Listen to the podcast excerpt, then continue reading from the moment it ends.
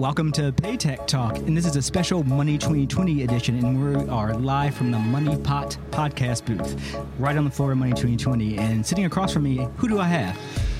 Thanks, Elliot. It's James Booth here from PPRO. So I'm the Vice President and Head of Partnerships for Europe, Middle East, and Africa at PPRO. Oh wow, it's pretty a pretty busy day to day schedule for you, Yeah. especially here at Money 2020. Exactly, very very busy. I mean, for us, Money 2020 is our bread and butter. All of our clients are here. All of our suppliers are here. This is the this is the place where where we get all of our work done for the year. So Oh. I've got my I've got my work cut out for myself for the Okay, next well, three uh, days. I will keep it quick Yeah. and polite. So, I mean, obviously, there's always a lot going on in the payments news. It's a very like sort of fast, innovative space. So, what have you noticed? Uh, what has caught your eye in uh, the news lately? I mean, there's there's been a lot going on. I mean, the rise of buy now pay later, the recent news with Apple Pay offering Right. their buy now pay later solution. I mean, personally, from my side, um, just the constant fragmentation of the ecosystem has been a theme that I've constantly Okay. been seeing. Every year, it just goes on and on and on, and, and that's probably the one thing that surprises me the most. is That every Okay. year, you find you get one or two players entering a space, and then it just fragments and localizes. Right. So it just increased complexity year over year. So I always like to say, fintech, or at least working in fintech and payments, it's like it's like trying to untangle a bowl of pasta, and the bowl of pasta is just getting bigger and bigger and bigger. That's interesting because uh, what do you think with we, we talk about you talked about you mentioned fragmentation. Yes. What do you think about the role of uh, uh, and you, we probably knew this was going to come up Yeah. blockchain and crypto and like CBDCs and that sort of like especially the blockchain element Yeah. providing like this sort of infrastructure where you can bring all that fragmentation between like local payments or whatever like pri- proprietary systems together in sort of like this single ledger. Single ledger. Yeah, I mean, it's it's a theme we've been seeing for a few years. I mean, the big banks are starting to get more into that Right. space. They're definitely wanting to play in that space. I think they see some form of utility in the blockchain. Right. I don't think we'll see it that much on a consumer level, at least in the near term. Um, I think we're just going to see an enhanced level of service, especially the interconnectivity between certain products, between certain local payment Okay. methods, between acquiring. It's just it's it's. I see it as a bit of an efficiency driver for Okay. the whole system. I mean, you go back and you look at old school acquirers, old school payment Mm-hmm. processors, banks, etc. You know, they're running. I mean, a lot of them are still running old the legacy school infrastructure, right. infrastructure. You know, then then it moved to the cloud. It's it's kind of we're layering technology on top of one another, Mm-hmm. and blockchain and all this type of technology, it kind of just opens up the space. It, it just cleans up a lot of the infrastructure. So I think we'll start seeing that drive a lot of efficiencies within existing products and existing flows, Mm-hmm. Okay. which is quite cool. So uh, I'm sure you're familiar with uh, the Mastercard CEO. A couple was it last week saying that Swift Yeah. might not exist in uh, five five years. I mean, that's the point. Because you know, Swift, I mean, I think that's quite bold. It's, Right. quite, it's It- quite a bullish claim. I guess he said that could, or the Could. may is the yeah. he qualified that statement. Yeah, yeah, yeah. I mean, he's, he's he's definitely wanting to get some good headlines by saying something like that. But I mean, at some points in time, it could be a reality that these types of networks will Right. overtake existing legacy infrastructure. You know, Okay. things need to improve as consumers. I mean, I certainly see a lot of this being driven on the consumer side. Think about how all of the offerings are generally being localized. I mentioned increase uh, fragmentation and complexity in the market. You know, us as consumers, everything we want is generally based on consumer centric buying behaviors. Right. You look at Amazon, you know, Yep. the, the version of Amazon that I have is very different to the version of Amazon that you have.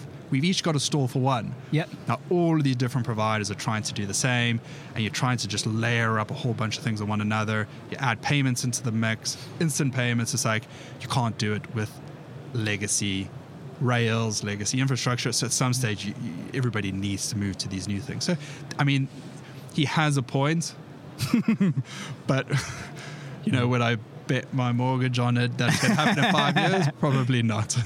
Okay, a follow up to that is I guess that's one way sort of like fintech is driving innovation in payments. What are some other ways that just off the top of your mind, like the first thing that first things that pop up? Yeah, I mean, I, th- I think it was it was all fintech's definitely driving innovation, mm-hmm. but certainly consumer preferences. Okay. I think is one of the main driving forces around around this trend that's popping up. You know, I just see it becoming uber localized. Okay, so Yeah. like sort of doubling down on the customer centricity. So that's like a loop 100%. effect, though, because then you have the data from the Exactly, consumer, then yeah. you feed it back. But Yeah. you also you, you need a structure for that, especially in payments, because if for fragmentation, then party A has the data over here. Yeah, and I mean, you look at it not not even from the payments perspective. Payments is becoming more complex, but consumers are demanding more around. I mean, one theme I've seen pop up in the last year is carbon removal companies. Right. You know, it's pretty common now. Actually, not common. It's going to become common Mm-hmm. that whenever you buy, or, or I mean, I flew over here. I think I flew on KLM. Bought my tickets. They said you want to pay two, three extra pounds to make your trip carbon neutral. That's becoming normal even on e-commerce purchases. Like we're going to ship your goods from Italy, but pay an extra two, three pounds, and we'll send that through to a carbon. So sustainability being high on the list. and that's and that from a consumer perspective is driving a lot of this thing. I'm not saying that that's the future, but Right, it's, it's- all it's of one of those things. It's all of these elements around the transaction, which Mm-hmm. is driving a lot of this behavior and driving a lot of the change in, in, in the ecosystem.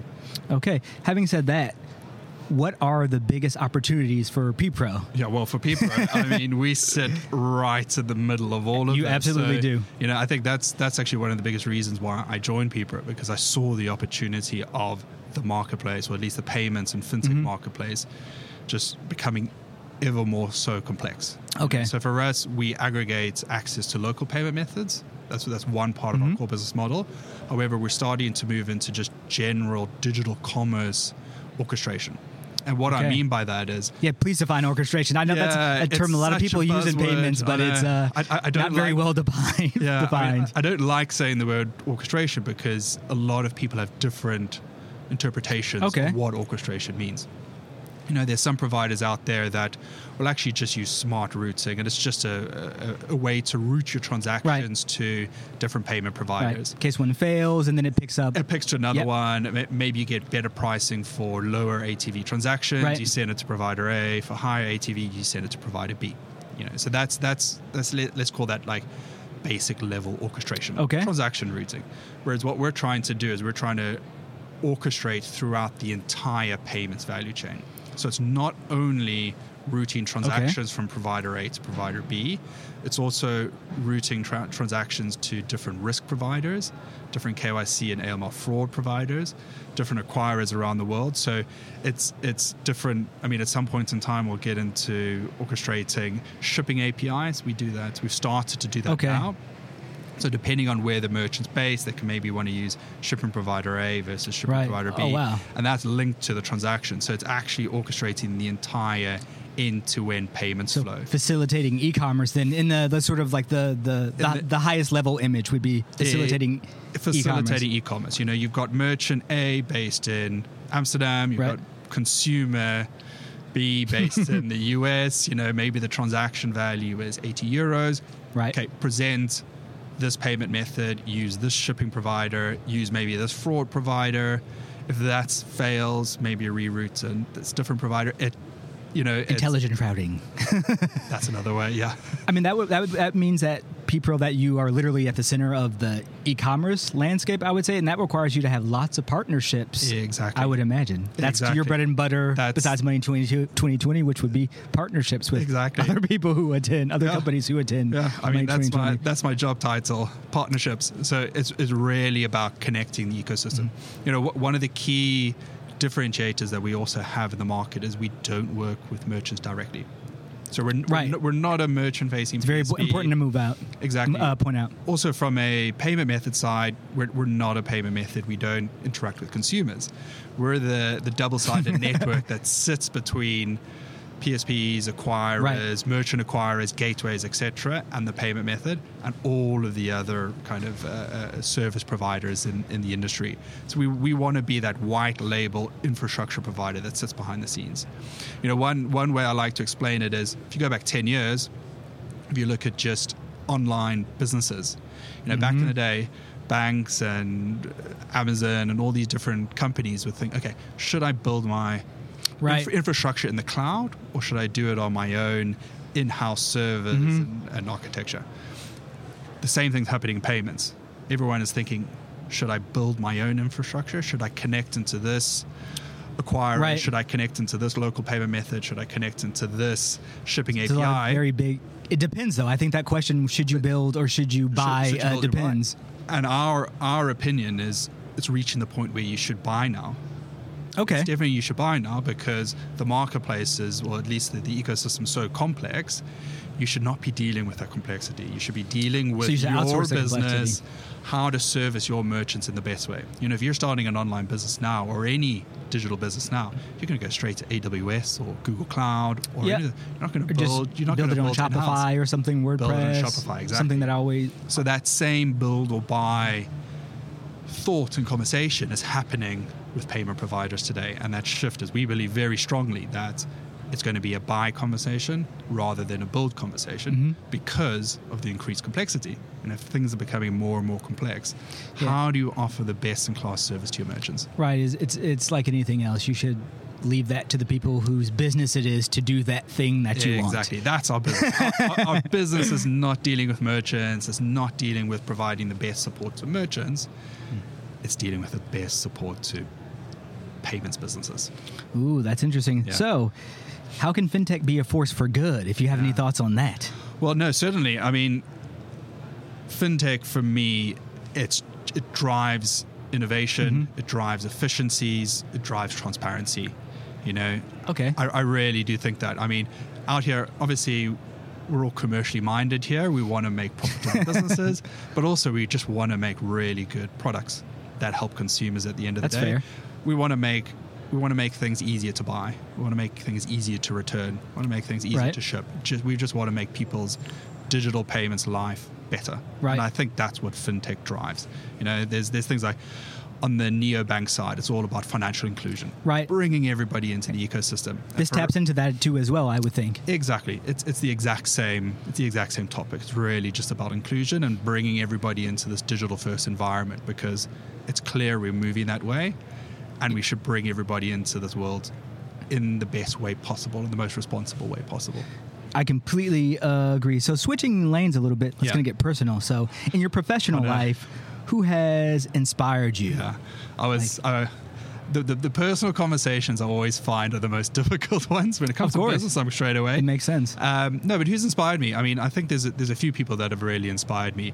I think on a personal level, Mm-hmm. um, actually, as my, my cousin's husband inspired me quite a lot. So I'm, I'm originally from South Africa, uh, born and bred there, moved over to the UK 11 years ago.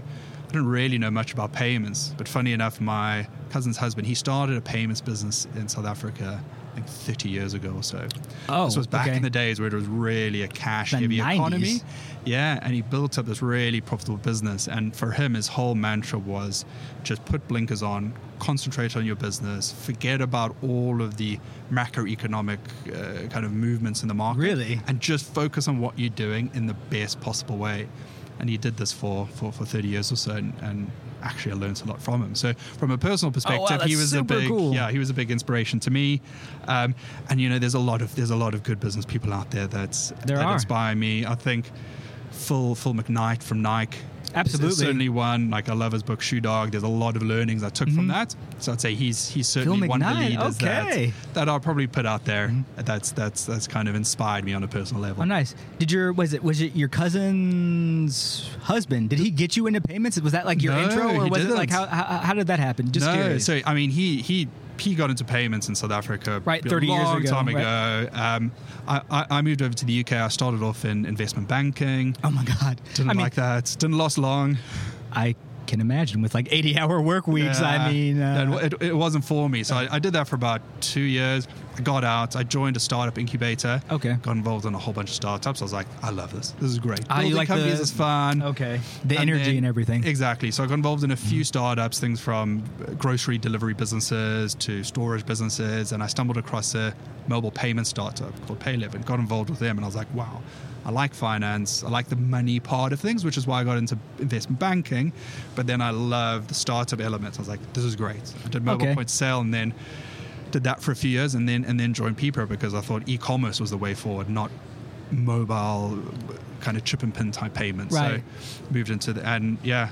So that's how I got into payments. Um, Oh, but it was great for the two of us because now at family dinners, he's actually got, I finally got somebody I can speak to about payments. Oh, nice.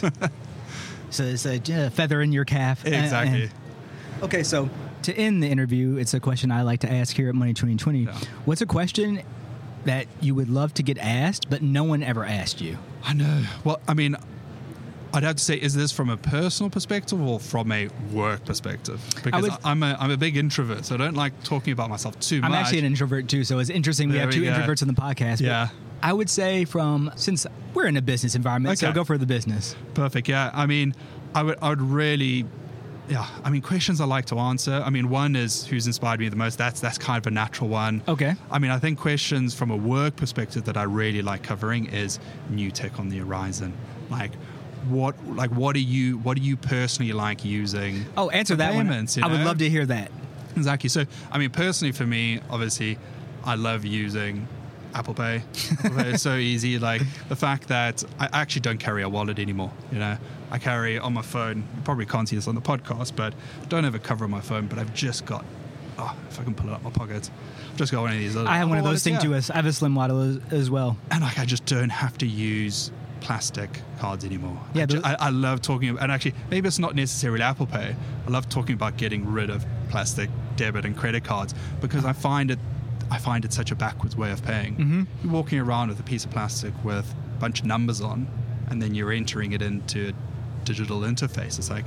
Why can't I just use my smartphone? Why can't I just scan my face? Why can't I just scan my finger? We can now. we can and that's so that's what i personally like talking about and that's kind of what i do for a living which, which makes us a lot of fun No, though it makes the payment so seamless too. Exactly. You don't need to like if you everyone has their phone. I mean, if you forget your phone, you're kind of screwed anyway. But know, like that's like the the phone is the new wallet. the phone's the new wallet like when Literally, like whenever i'm buying things online i always look for e-commerce merchants that allow you to pay with different payment methods because i love trying the different ones like the other day can't remember what i was buying but i was using open banking in the Mm-hmm. uk and i was like I would always use that over a traditional debit and credit card just because I like the user experience. It's more seamless. Right. I don't need to get up and go get my card. It's just more fun. Right. I mean, and, and payment methods are like obviously in terms of cart uh, cart or uh, cart abandonment rates. That's very high on that list of reasons why people click away. Exactly. Like, ah, I I love these shoes, but like, oh my god, you don't have Apple Pay or your local payment method. Like, Yeah.